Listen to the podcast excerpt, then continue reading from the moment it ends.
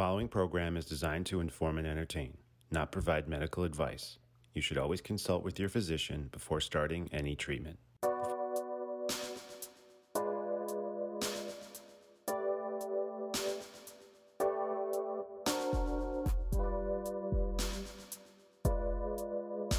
We will be discussing the impact of parental alienation on families. Today, on Drinks and Shrinks.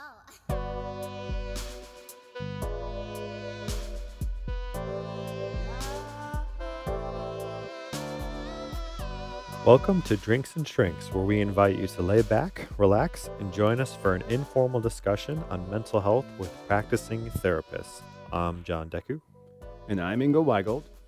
and I gotta say, I'm pretty excited for our conversation. Oh, today. no. Why is that, John? Um, I don't know. It just feels like it's going to be a little bit different, and I like that though. Um, but before we do, there's so many things to talk about. I think first of all, I'm curious. It, it's been a few weeks since we've met up. I've been busy, and I'll get to that soon. But tell me how you've been, Ingo. Um, I've been okay. I mean, I, I went on vacation for a little while. I took a long weekend trip to the Caribbean to get some sunshine. Did you? I Yeah. didn't know. Yeah, back in late February. Um, it's March, right? Yeah. That that might be a sign of how I'm doing. I, I'm a little. I'm tired of winter, you know, and and I think it's starting to wear on me. And I, if it wasn't for that trip for like sun sunshine for three or Yeah. four days, like I think I wouldn't have survived this year for some reason. It felt really. It felt like a. Even though it wasn't cold or super snowy, for some reason it felt like a hard winter and maybe it's because there wasn't much sun i'm not sure but here in the midwest i mean that is a thing so but overall i'm doing well i'm looking forward to spring i'm ready for you know april may june to kick in so how are you Um, doing pretty well today. Uh, the I- I've noticed that there can really be benefits to being a snowbird and going Mhm. somewhere during the Florida. winter. going to Florida or whatever Arizona or if Yeah. you are daring enough to leave the country to find a sunny place too. I know that can be expensive, but I find that always helps me as well. Um, Mhm. I was in Milwaukee a few weeks ago for a Nice. wedding, and I spent the day just walking around. And as a Bulls fan, I have to say that it's full of just a bunch of idiots that don't appreciate basketball. Um, I only say that because their team is much better than the Bulls. Mhm. But it was a great time. That's where I was last time we were supposed to be recording, and ah, um, just, i love milwaukee i think it's a cool town yeah, so it's really if if you listeners haven't been there, it's really cool that they have these like old buildings that are seemingly from like I'm gonna guess the 1800s that are right next to like this like stadiums and things like that. Mhm. Yet I haven't seen a city quite like that. These old German pubs and things like oh yeah that. yeah Super cool. downtown Milwaukee, and they've been renovating that place for years and years and making it newer and just like adding new things and but keeping the old. Yeah. You know, and I feel like Wisconsin people, although we're from Illinois, like they're they're kind of friendly and more easygoing than I think Chicagoans. You know, so. Um, that's been my experience. I don't know if you felt that when you went to Milwaukee, but I, I'm actually my family's from Wisconsin, Mhm. so I'm- I've been up there a lot, and um, one of my favorite memories of Wisconsin is I went to a Green Bay Packers game a couple years ago, Mhm. and while I was up there, you know, people get pretty drunk, oh yeah, and and you know, there's this interesting change in dialect or accent that happens when you start to go up north. You can get someone to Canada a Like little a bit, yeah, you get a a- little, and then but they're still very. There's almost like a friendly tone to them.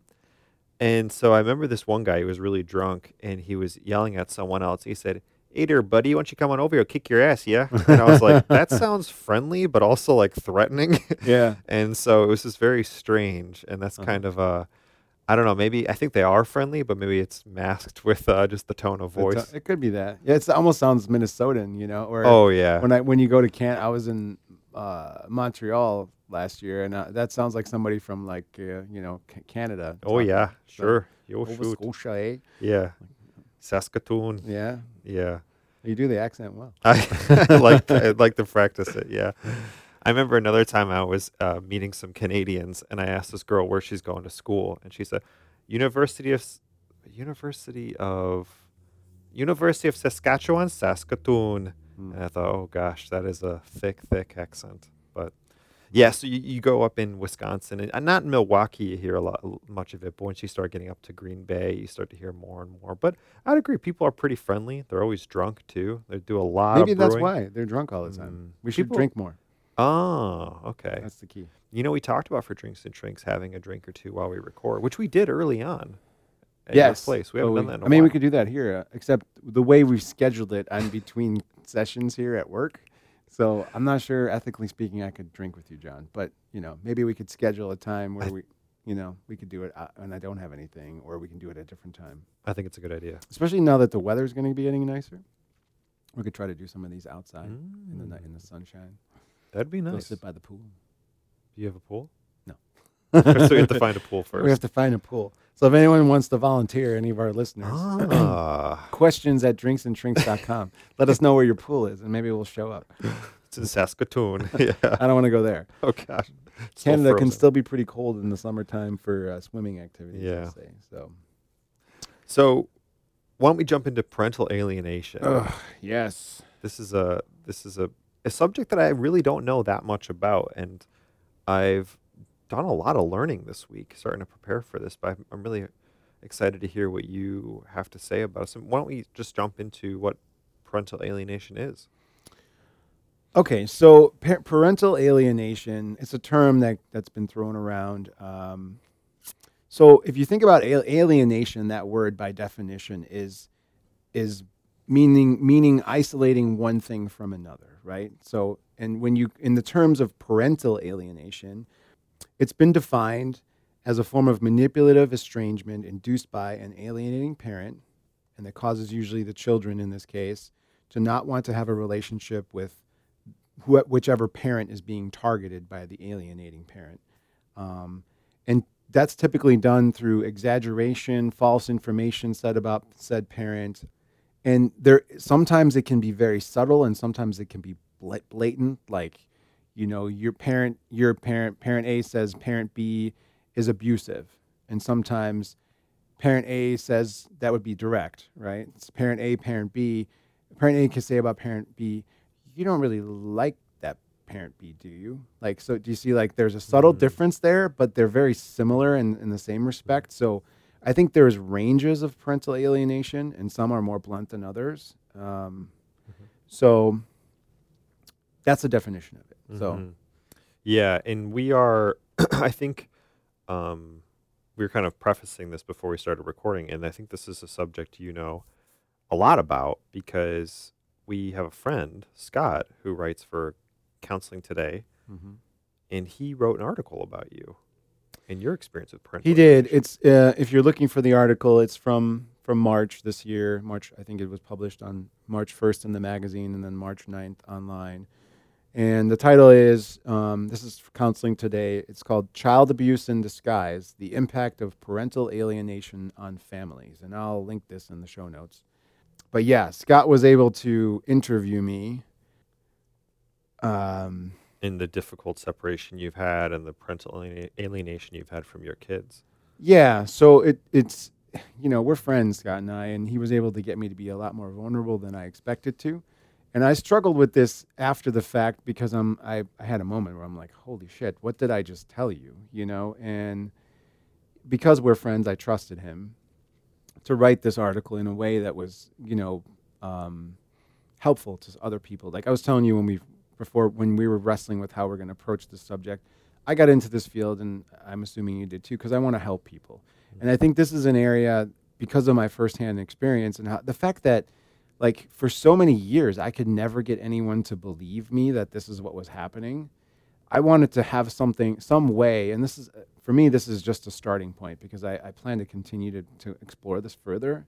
Um, to help people who are struggling with alienation from their children in particular and give them almost a, a story that they can connect to with resources. And Scott did a fantastic job kind of weaving in um, my story and also support supporting from other psychologists and experts on the subject. And they gave some resources. So if you're going through this or you feel like you're being, it doesn't matter. It, it's not always women who alienate the, the men or the men. uh, Sometimes it's male female. Sometimes it's, you know, maybe it's a, a, a lesbian relationship and they have a child. It, it doesn't matter. It's just person to person, really. Yes. So, but yeah, the article. I mean, it, it's been hell for for me, and continues to be in some ways the last seven eight years. Um, and he writes in the article that it starts often before a divorce even happens, and I, in my case, that is true. There's just things that happened in my connection with my children that, looking back on now, you're like, wow, that that was that that is a form of like trying to alienate me. So You know, if, if I may, before we go any further, I wonder if part of why this is just my own opinion, but part of why it was hard for people to understand you is because the language, or I should say, believe you, is because the language that you use to describe the pain that you're going through is legitimate, but is often overstated. What do you- Like, what do you mean? people might say like if you were to say like i think i'm being manipulated i think that there's like some real clinical problems going on here i Mhm. think there's parental alien i think that there's abuse like i think that's language that like i can open up really any form of social media and people are going to complain about and i think sometimes l- legitimately and sometimes they don't actually know what they're saying does that make sense to you Can you? I'm not sure. like just before I got here, I Mhm. was, you know, scrolling. I like to scroll through mental health TikTok just to see how upset I can Yeah. get at things. And Nice. I saw people really. and I, we've talked about the word gaslighting, and like everybody was misusing it. hmm Nobody actually is using the word correctly with what it means. I think people are just saying, well, if you disagree with someone and it hurts their feelings, that's not gaslighting. And I'm wondering if, like, you, like, not that you use the word gaslight, but you might use other terms like manipulation Mhm. that I think is also used, I would say, sometimes too frivolously, that may then demean or water down the actual impact of the word. Um, and people might say it like, "Oh, every." In my opinion, I just say like, "Well, everybody feels manipulated," but in your case, it was like one of the things that Scott's story did is it just illuminated, "Holy cow!" Like, it, it this goes very deep here.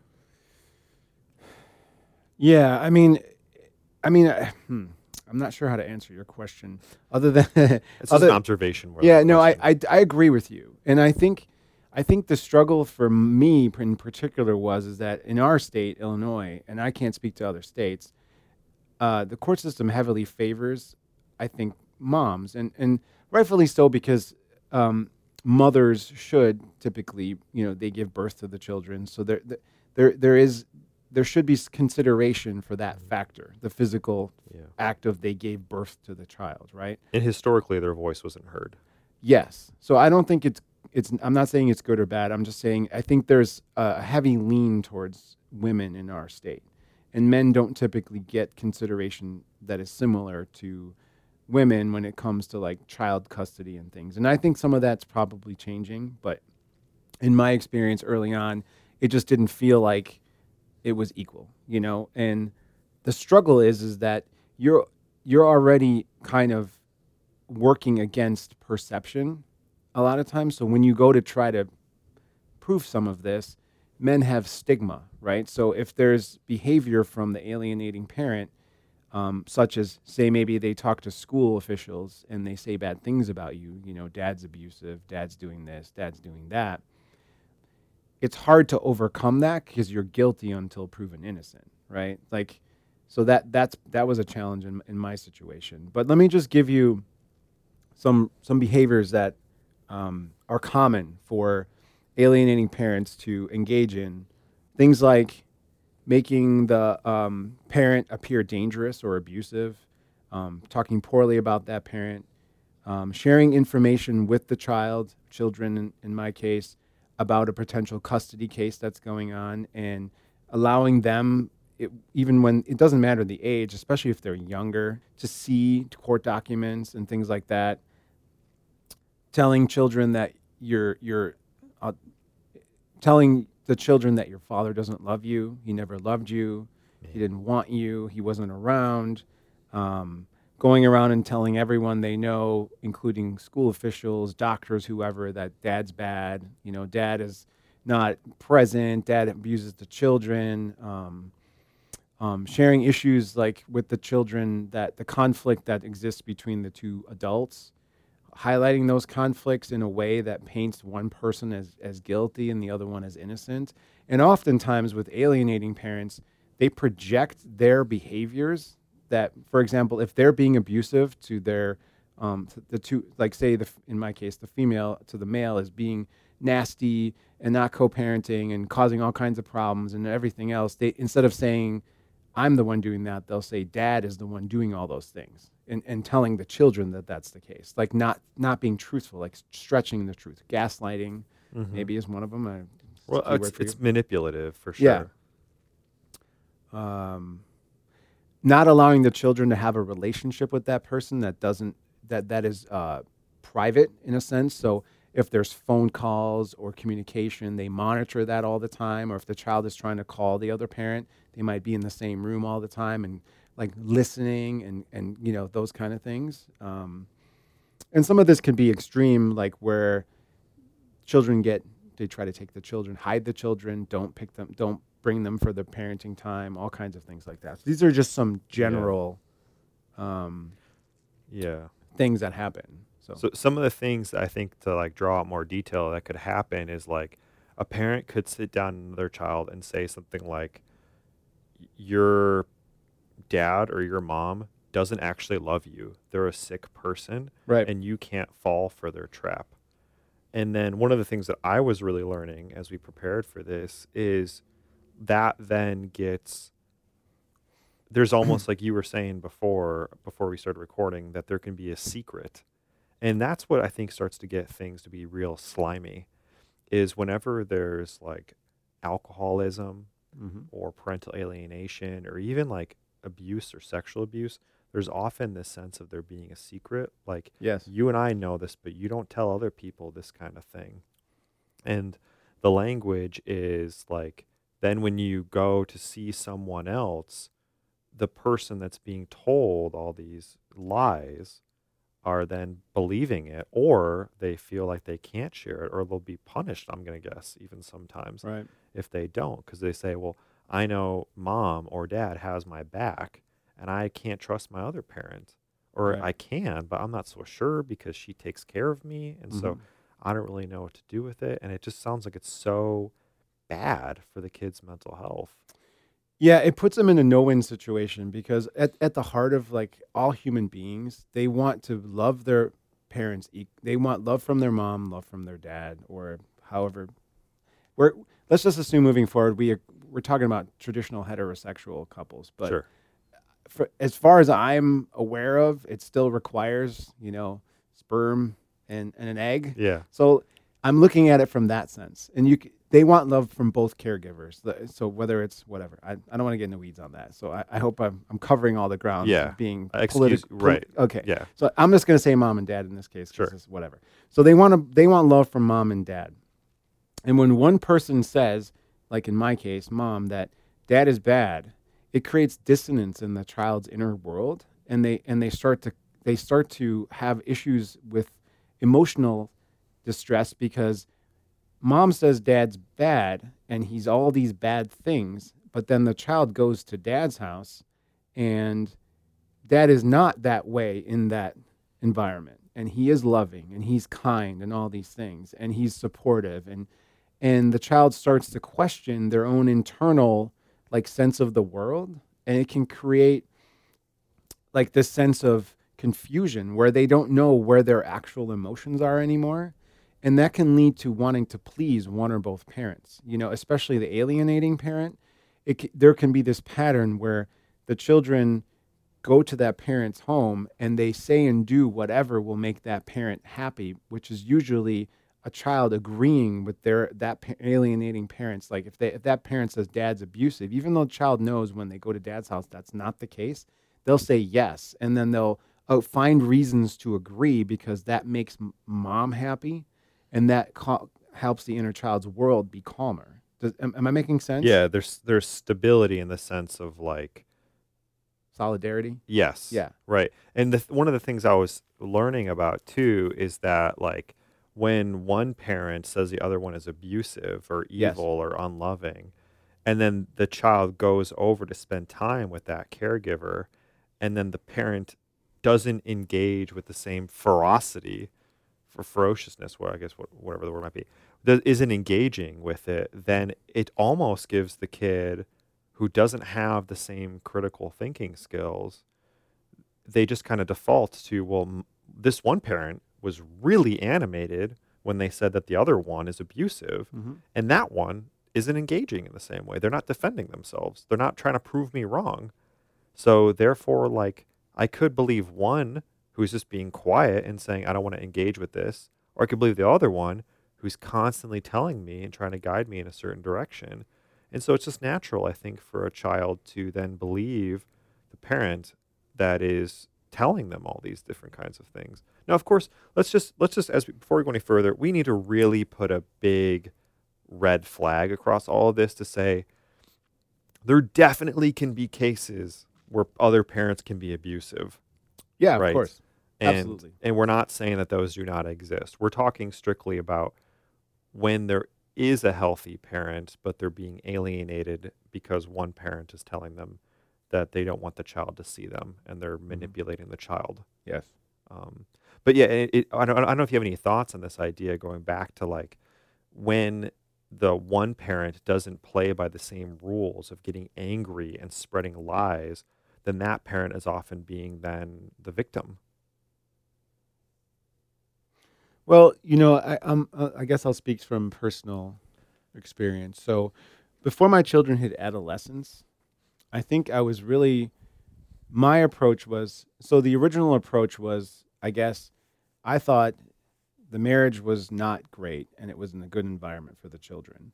So, I thought if I removed myself from that situation through divorce, that they would be better off, right? And for some time, a few years after the divorce, while this alienation was increasingly getting more more prevalent, I would almost take that approach, and it, and I didn't feel like a victim of it necessarily as much as I thought I was protecting my children. So I would say things like, "Oh, don't worry about it. You know, it's fine. You guys are kids. Like it's gonna be okay." When they would come with with to me with these situations or strong emotional statements about whatever their mom had said, and I thought that that was the right approach, and maybe it was at that time. But when I noticed that that started to create more dissonance, even because m- now as they're getting older, closer to adolescence and even like teen years, um, mom is saying all these things and doing all these things that say dad's bad. Now they're starting to form their own opinions about like how they feel about things, and dad's saying is not saying that that's not true. He's na- he's not saying anything. He's like not you know engaging with that. So now they're left wondering like can i trust either parent? Because mom says something that i i don't feel is true and dad is not defending himself and saying it's not true. So then where's the truth? Mm-hmm. but then when i started to tell them the truth more like counterbalancing what was like some they would come and say things and i would be like well that's not true. That's not what happened.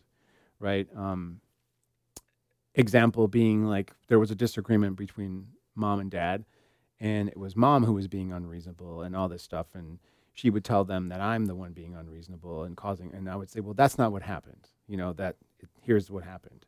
And so now in now we're at a place where that's been going on some some more but that also creates internal distress because now we're we're the, the i don't know if i'm putting this like in a way that makes sense. No matter what when this is happening the children are the casualties of this situation because we have two adults who cannot get along for whatever reason mm-hmm. right and the kids are caught in the middle of that crossfire And they're the weapons too. Correct. And even though I I never weaponize them by pointing out the truth, even though that's that's what's important is truth, right?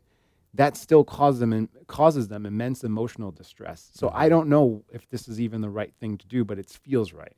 Yeah. Because ultimately, as humans, we're going to struggle, and it's good to help build re- resilience. And I don't want to lie to my kids, but I recognize that in telling them the truth, it creates more distress. So it's it's almost like a no-win situation. The only way this gets better, and all the research you read, which is why in Illinois, I don't know if other states do it. When you get divorced, you have to take co-parenting classes because it's proven time and time again that the number one indicator for good emotional outcomes and, and healthy lives for the children is if the two parents who get divorced co-parent.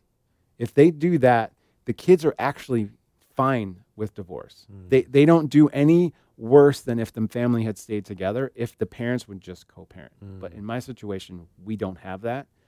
So, you know, it, it's it's Yeah, it's just a generally not even as a be friendly relationship between the parents, but like an amicable Cordial. one. Cordial. Yeah, that's a good word. Yes. Yeah. If you can just be cordial and coordinate, yeah, it helps things with kids so much more. But I think it just goes to show that not even with your case necessarily, like it there's so much pain like people go through with divorce that they're just It is. not willing to see past their emotions for what's better with the kids. No, divorce is difficult. And f- I've read somewhere a long time ago that divorce is secondary in emotional distress only to the loss of a child. It is that it is Yikes. that you know painful to go Yeah. through. And I, I would agree because it and, and you think like, okay, so the children realize that the marriage, the family was not working well. So then their parents do something like divorcing, but it's still not better. So imagine as a child, like you're like, how does this ever get better? And they just want to be kids. They just want to love each parent. They want to live their lives. And, you know, my son recently said, you know, I, he has a friend in, in, in middle school, and he's like, why can't I just be like that friend? Like his Mm. parents are together and he gets along and he doesn't have to deal with any of the stuff I've had to deal with. And, you know, what do I say to him? It's, I'm sorry. Like, we're trying. I'm sorry it's like this for you. All I can do is listen and try to be there, right? I want to give him a hug. Yeah, no, I feel bad for him because he's like stuck in the middle, you know. And this is this alienation. So like the alienating parent causes like this domino effect. No matter what the parent who's being alienated does, it the children are always byproducts of they're they're casualties of this. Right. So because when they're made as weapons, they then become a casualty as well. Correct. Paradox. because they're kids, Yeah. they can, they can't handle this kind of thing. Even adult, this would be hard for an adult to, Yeah. to man, navigate if they were stuck in the mid, like being triangulated and, and manipulated and all kinds of things. You know? Oh my gosh. I mean, it's just hor- this is why divorce, like you said, is such a hard thing. But especially like you're saying, when you're a child and you have to somehow, or you're expected to have like the ability to emotionally regulate, which they don't, and to think reasonably, Yes. which they don't, and to communicate their needs, which they don't. To get through this kind of thing, it's Mhm. horrible. And if I may, I want to I want to move a little bit in the direction of like, what do therapists do with Sure. this kind of thing? Because one of the things that I found really interesting is how bad therapists are They're terrible at it. at this, at identifying it. And Yeah. I'm guilty too because I haven't had it much in my career, but there's been a few times where I fell exactly into the trap mm-hmm. that other Yes. that that has been discussed in the research and this article and things like Distortion traps, as this article calls them. yeah, Yes. this I and I've had parents who will come to the office, and I think I- as therapists we're trained to be very observant of emotionality, and people who have a better ability to regulate their emotions, I think we see them as having like a greater sense of control or autonomy over themselves, Mhm. and maybe even sometimes like being wiser in some way. Yeah. Um, and so when we see a parent who's really collected and doing well and communicating effectively and saying that the other one is not so healthy. I, I could see many of us being persuaded to say, wow, this person kind of has it together. I wonder if their story is trustworthy. Now, I wouldn't just take it at face value, but then on the flip side, if I meet the other parent and they're like a mess, but they're a mess understandably Right. because they're saying, no, no, no, they're a liar and I'm going to lose my kids and I can't handle Right. this, then like, of course you'd be a mess. But then to, to me, I just see one person who's stabilized and one person who's at least emotionally at that moment not stable. And so you kind of have to, you, you're naturally start to form judgments about You these do. things. Yeah. And then sometimes that can even be influenced towards the children too, which is the wrong thing to do. Right. Well, I'll say based on my personal experience, there's a, and I don't know if I've said this on the podcast before at a previous episode.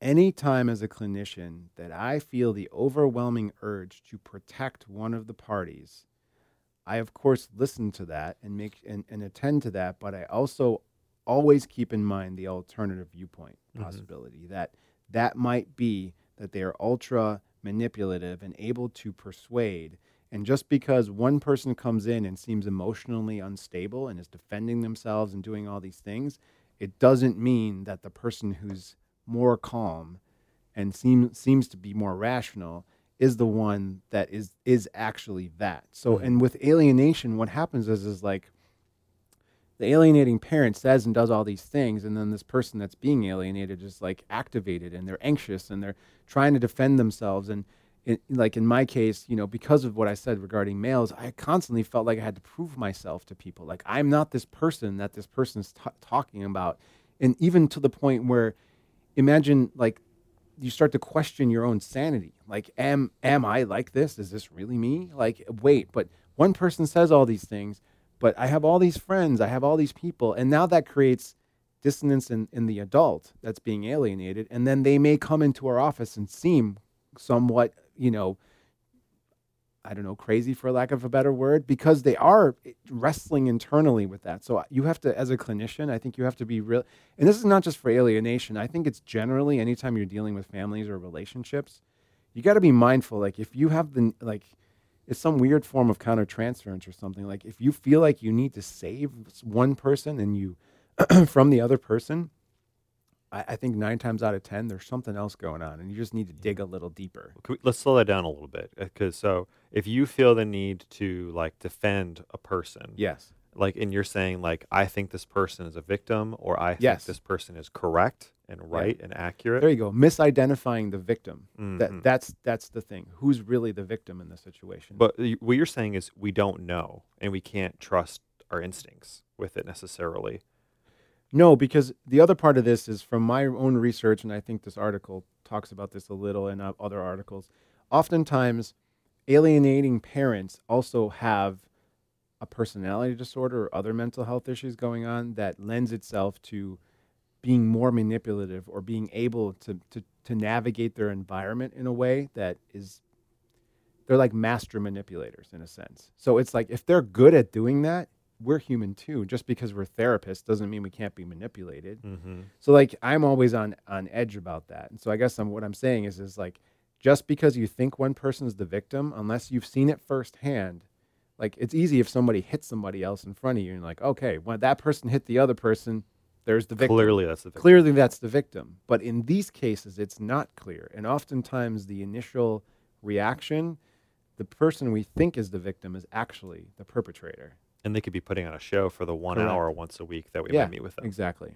So that's why I think this is really hard because the court system in, in particular hasn't, they really don't have any way to, I mean, police this in some sense even yet. The terminology is only starting to kind of trickle into the court system and judges and things are more aware of this now than they ever have been, but there's still like such a small understanding of it.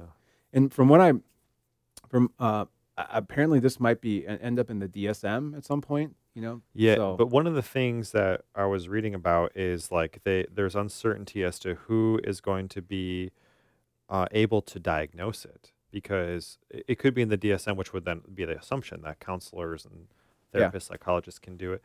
But then one of the things that I think some people were arguing is that it should be more of custody evaluators. But I think the one of the benefits of Mm. diagnosis is that it allows us to apply labels, which then much more quickly provides understanding and education as to what the thing is. So if it's in the DSM, like if there was no trauma section, we'd probably just be calling people both anxious and depressed. Mhm. But now that we have a whole section based on trauma, we have a much better understanding as how to identify it, how to communicate it, how, and then how to provide help for people because now we have a label for it. And I, I mean, this sounds like I mean, this is just my knee jerk reaction. I haven't thought about this well enough, but like, why shouldn't we have a maybe like a Z code for parental alienation too? Um, Z codes being like there's this section towards the end of the DSM that says like it's kind of like additional areas of concern, Yeah. like parent-child relationship issues or malingering, which would be deliberately lying about your symptoms in order to get like a diagnosis or something. And I think parental alienation could be a really useful Z code to help us say, like, mm. here's the diagnosis that needs treatment, but then we have to be aware of this element here too that allows us to communicate. Like, if you told me that I was working with a family and you suspect parental alienation, like, bang, right away, I know I have to be uh, very aware of some elements too. Mm-hmm. I like it. I think I think it I think that m- may very well happen in the near future because this is more and more prevalent in this day and age. It's it's it's very common. And again, I, I just want to go back to like it's the children who are the victims of this. It isn't one parent or the other. The children are the victims in this scenario and that's the saddest part because the amount of damage that's done in, in these situations is unmeasurable. Yeah. You know, and oftentimes alienated children become more susceptible to having their own mental health issues, you know, whether it be depression, anxiety, or even a personality disorder of their own, you know. So it's it's it's not a good situation, you know. Wh- What kind of um like outcomes have you seen for people who go through this kind for children? Like, has it been anxiety, depression, or like any particular things more than others? Yeah, I think anxiety, depression, anxiety and depression are big ones. More so, I would say more so anxiety, um, mood, any dysregulation of mood, you know, in general, like having, um, in the case of like middle schoolers, adolescent age things, they may struggle with forming identity because they get into a pattern of trying to please and they don't listen to their own emotions and they have no sense of self because their their identities wrapped up into everything the alienating parent says you know Mhm. so a- and you and I know that that's like a precursor for uh, identity, you know, Personality, disorder, personality disorder. Yeah. Yeah. So it's and which is not good. You don't, you know, so. Um, which we'll talk about more in another episode Yeah. too, right? And a concept we talked about a while ago was attachment, yes. right? And maybe we can give a very quick summary of what attachment is being the general sense of care and closeness and trustworthiness to caretakers. And your attachment is what kinds of relation what kind of relationship do you have to those caretakers?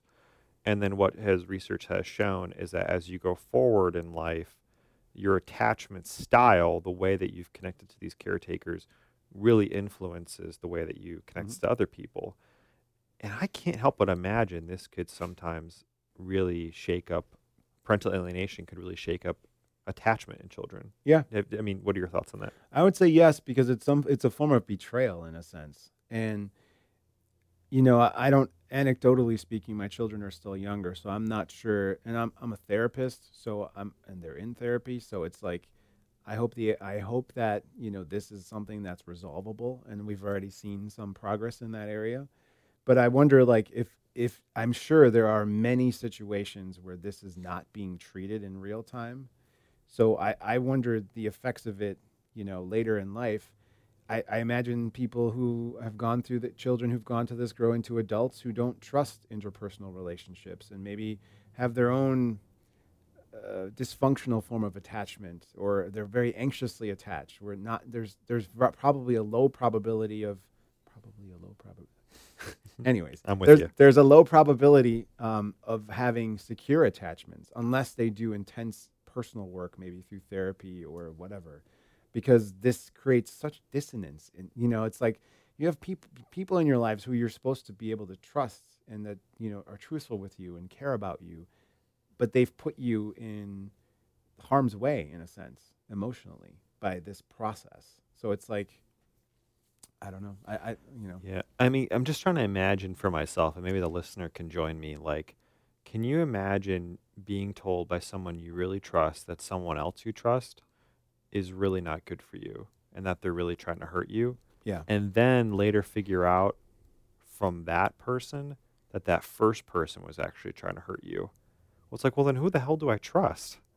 You know, and, and these are your their parents too right. and it's just so shaking for the child and so and so much instability just like like you said that the children really are the victims here too mm-hmm. because like it's not like you and i are being you know therapists and adults we get to make choices Yes. freely where we have legal responsibility to choose who we want to believe or otherwise but like these are kids you know it's they Right. I mean, and just take it a step further, it's like, how do they trust themselves ever? Because yeah they trusted the parent who was telling them lies, and then they find out that that was not true, and then now they're like, what does that mean for my trust meter? I, I, I can't trust my trust meter because I'm I was wrong about the most important you know relationship in my life. Yeah, I was wrong about you, and then I was wrong about you. Now, Right. can I? Who, who do I trust Right. about this? Because because one the alienating parent was actually the perpetrator, and the child thought they were the victim, and vice versa for the alienated parent. So you're like, you know, Who do I trust here? Right. And that creates, you know, as you and I both know, many of the people, if not all of the people that we work with, have internal distress because of their environment or whatever's happened to them, and they they struggle internally with things, and we help them to kind of build congruence, right, in their Yeah. life. So And, and that actually, I'm sorry if I cut you off, but No, like this, this, this is something that I think I see. I, I'm wondering with some people as they get older Mhm. is some people who, who, like you said, have anxiety or depression. Maybe if any listeners connect with this too, I suggest you go seek some counseling for it. Is there's this idea that I don't want to make a choice because I'm going to get it wrong, and so Mhm. I want other people to do so. And a funny Right. thing that I've seen is like when you ask, when you look at a p- bunch a room of people, maybe three or four people who have to decide where to go out for dinner. Mhm. Where do you want to go? Ah, I don't really care. Where do you want to go? Uh, n- no, you pick. Nobody wants to make a decision because they might get it wrong and they might upset other people. Mm. And I'm wondering if not all the time, but if something like parental alienation can make kids question themselves so Yeah. much that they're refusing to make choices or they default to I don't trust myself, so I want someone else to get it right because if I do it, I could get it wrong, and heaven forbid I get it wrong. Makes Rather sense. than the the the bigger truth is like we're definitely going to get it wrong sometimes, but Mhm. That's part of life. You have to kind of accept that that's part of it, or it's not your fault if you suggest a restaurant and the food sucks, right? Yeah. you didn't choose it; you just did the best that you could. You have to be more reasonable. yeah, makes total sense. Hmm. Makes total sense. So there are some factors I want to kind of share that come from uh, a book that was referenced in the article Parental Alienation, the Handbook for Mental Health and Legal Professionals. Hmm.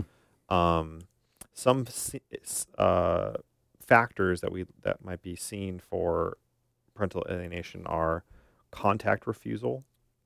Like, is there a child who is saying, I don't want to see dad, I don't want to see dad, or I don't want to see mom, or again, going to this isn't just heterosexual relationships. mhm. I don't want to see the other caregiver.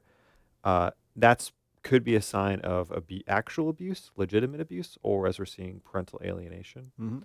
Um, the previous relationship, did the child previously have a positive relationship with the rejected parent? I'm guessing in your case, you had a pretty healthy relationship with your kids. I thought so. Yeah, absolutely. Still do. Yeah. Mhm. You're a good dad. Thanks. Lack of abuse. Uh, is there any evidence of abuse that we might have seen that we can account for? Alienating behaviors. Is the preferred parent engaging in alienating behaviors? And child symptoms. Are there symptoms, and I'm guessing this could even allude to like mental health symptoms as a result of the discussion of the abuse rather Mhm. than the evidence of the abuse? Right. Right. Like that this other parent is very abusive, you shouldn't be around them, and that's really disturbing the child Mhm. versus like they actually are being abused and here's the things that we can see Right. Yeah, the the they call it the five factor model, right? Mhm. Um, I think those are good starting points. I, th- I think looking at it from that through a clinical lens like that, that's a good starting point. Sometimes the all of these are present. Sometimes there's only a couple, but I think I would encourage any therapist who's who's working, or if or if you're a, an alienated parent, for example, encourage whoever you're working with to investigate. You know, I maybe trust but verify. Like if one parent says this is happening, okay, I'm going to go ahead and assume maybe this might be true, but I'm not going to make it, this is not law. I'm going to keep digging and trying to understand and learn because a lot of times the children, even depending on how old they are, they might have very strong opinions about the parent who's al- uh, the the parent who's being alienated because the other that alienating parent has done such a good job of getting them to like toe the party line and say Mhm. things so it, they may or may not be true you know Mhm. so it's just i think the big hallmark is that la- number five the, f- the child symptoms mm-hmm. if the children are anxious depressed emotionally dysregulated seem confused if there's distressing behavior teenage behaviors could be things like um, suicidal ideation could be you know cutting thing anything like you know we see in our offices on a day to day basis. If there's also um, conflict between the parents and that's going on, it could be that there's some of that happening because ultimately, again, the children are in the middle and they can't handle this. You have two adults who can't get along, and there, there's a lot of conflict. When the kid is in the middle, they're getting it on both sides, and they may start acting out or dealing with it in unhealthy ways. So, Mhm. it's making me wonder like how many cases of teenagers or children struggling could be due to uh, i mean there's abuse there's like Yeah. sexual violence Yep. there's negligence there's bullying but now another like card that we have to draw could be parental alienation at least one that i'm learning about is like that could be a factor here too and you know, this is common in divorce situations, but I think it's also possible to have this happen when the relationship is intact. So, if mom and dad are not fun- uh, functioning on a high level, if there's a lot of conflict in the marriage, mm-hmm. I think I think we just have to. It's hard because it's it's not like a clear. Oh, you came into my office, you got a broken leg. Let me fix that. This is not like that. This is No. this is one of those where you go to the doctor and you have weird symptoms and nobody knows what's wrong with you and they do 20 tests and then and nothing go to a com- specialist, right. yeah. So you have to keep as therapist, I think, and I think because I've gone through this, I have a radar for it. But I, I I'm I'm sure I miss things all the time. You Mhm. know, so Yeah, and this is uh, still quite new to me, and I'm really learning a lot about this Mhm. too. I don't know if there's another subject we can think about of why, just to speculate, why would a parent alienate another parent? fear of abandonment. Could you elaborate on that? that parent might fear, especially in cases of divorce, if one party left the other party, they may feel abandoned by that person. And if the children also love that other person, they may fear that the children will in turn abandon them.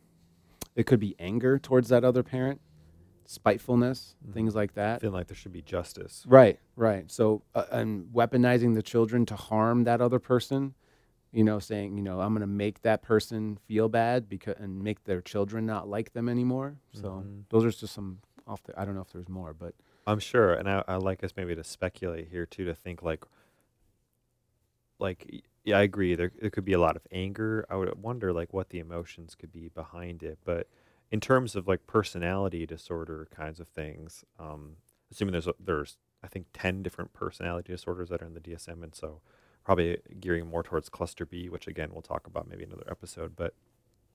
There could be a desire for managing their own emotions and finding their own stability by inflicting some kind of pain or getting regulation through other people. yes, And that if I can get these kids to be closer with me, then that means I'm going to have a stronger sense of connection and I will feel better. Yep. Versus like the better thing for the kids is like what you said earlier. We know through research that when both parents are involved, like 90%, 95% of the time, it's really what's best for the child. And we should be defaulting to that. But then when you're too blinded, maybe by your own needs, and what that could be due to past things, it could be due to the relationship or otherwise, we then get consumed with trying to meet those needs instead of helping Mhm. what's best for the kid. I agree. Uh, I, it makes makes a lot of sense what you're saying. Mm-hmm. Unfortunately, the alienating parent, if they are not getting help, it's going to be very difficult to stop this. So, um, because I agree with, at the root, it's probably that uh, in, in a lot of different situations.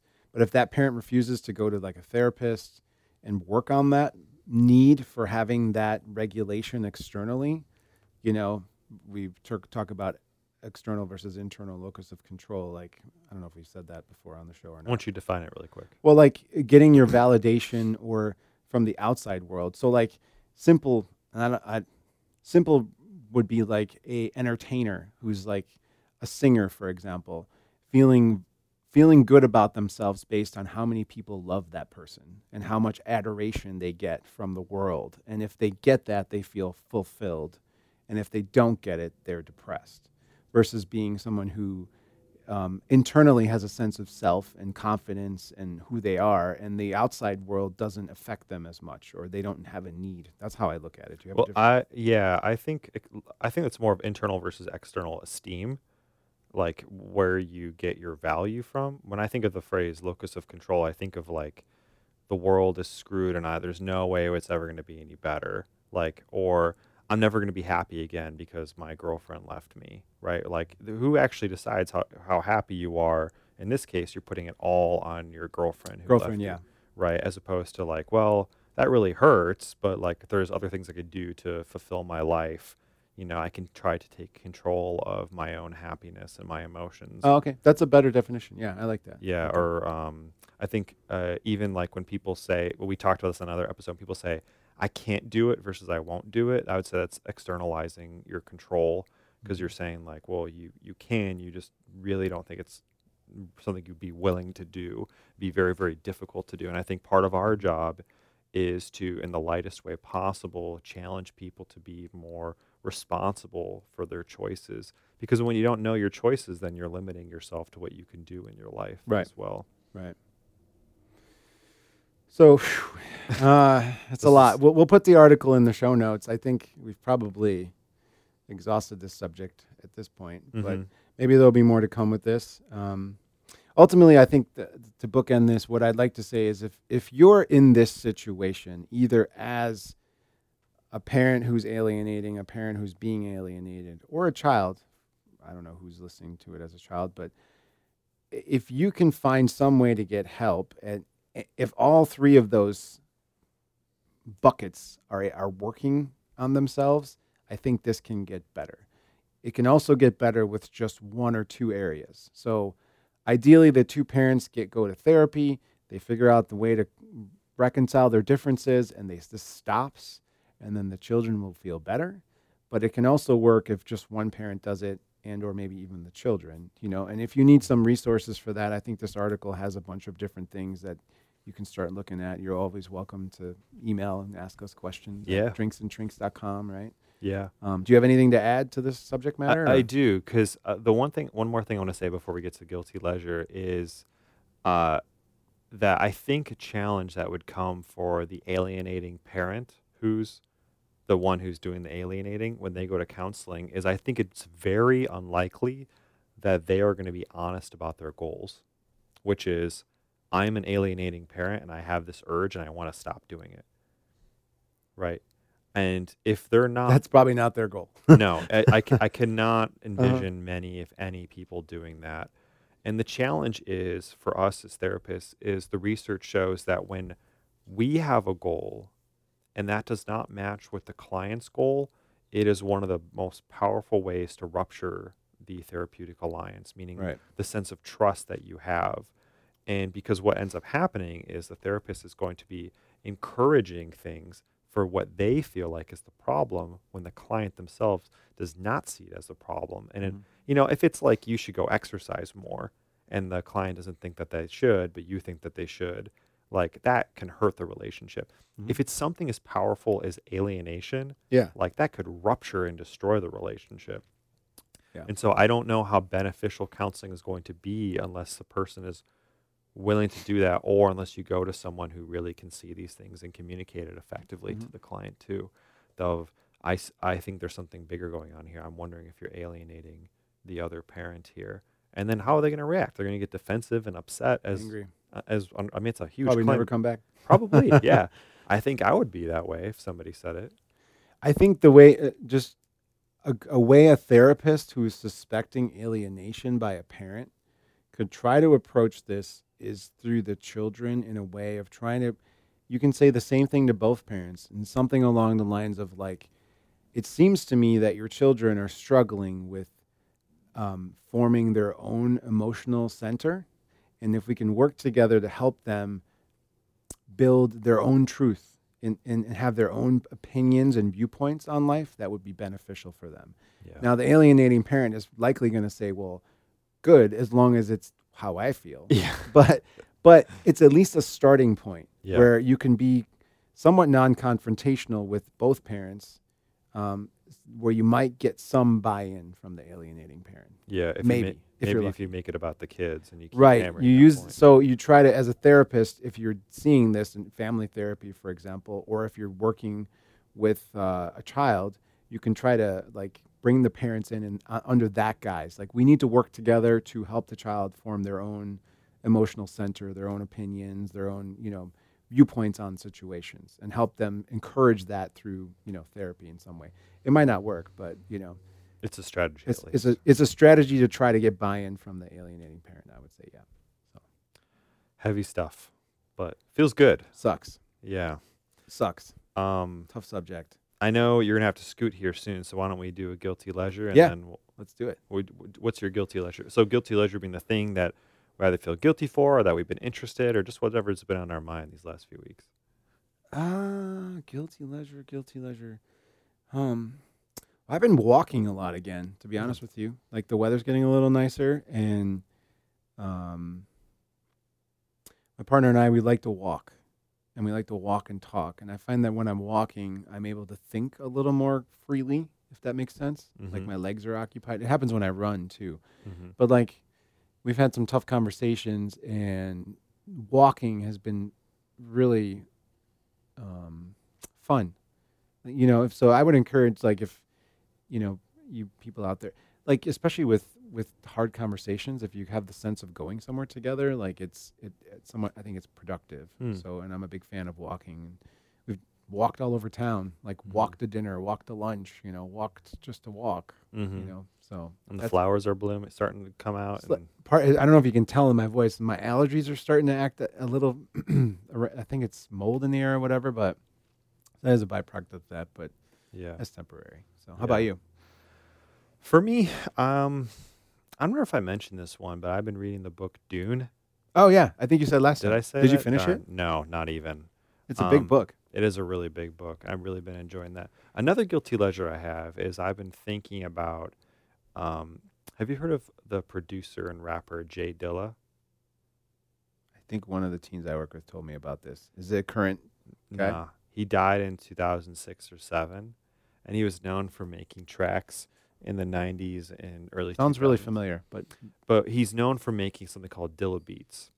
And a Dilla beat is actually an extremely, in my opinion, extremely ex- ex, um, difficult form of rhythm. okay And what it is is it's the it's the space in between straight eighths, which is just like what most music is, and swinging. So I mean, I, we'd probably need to do like a whole drum kit. I can't really do it, but um, if a straight eighth uh, sound would be like, and then a swung beat would. okay That's more like jazz. A Dilla beat would be somewhere in between. And he was known for doing that, for making this kind of drunken hip hop kind of sound that some drummers now are recreating. Like um, there's a great video of the Robert Glasper trio doing a, a cover of Smells Like Teen Spirit. in this style yeah, uh, well, the drummer is, and it's interesting. I was going through the comments, and some of the people are like, "This drummer sucks."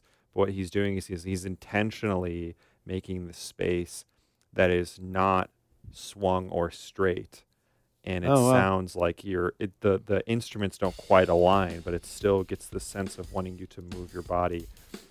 So I just think it's really cool, and so it's also been a meme on social media. I know Wow. for in like music groups of people who talk about.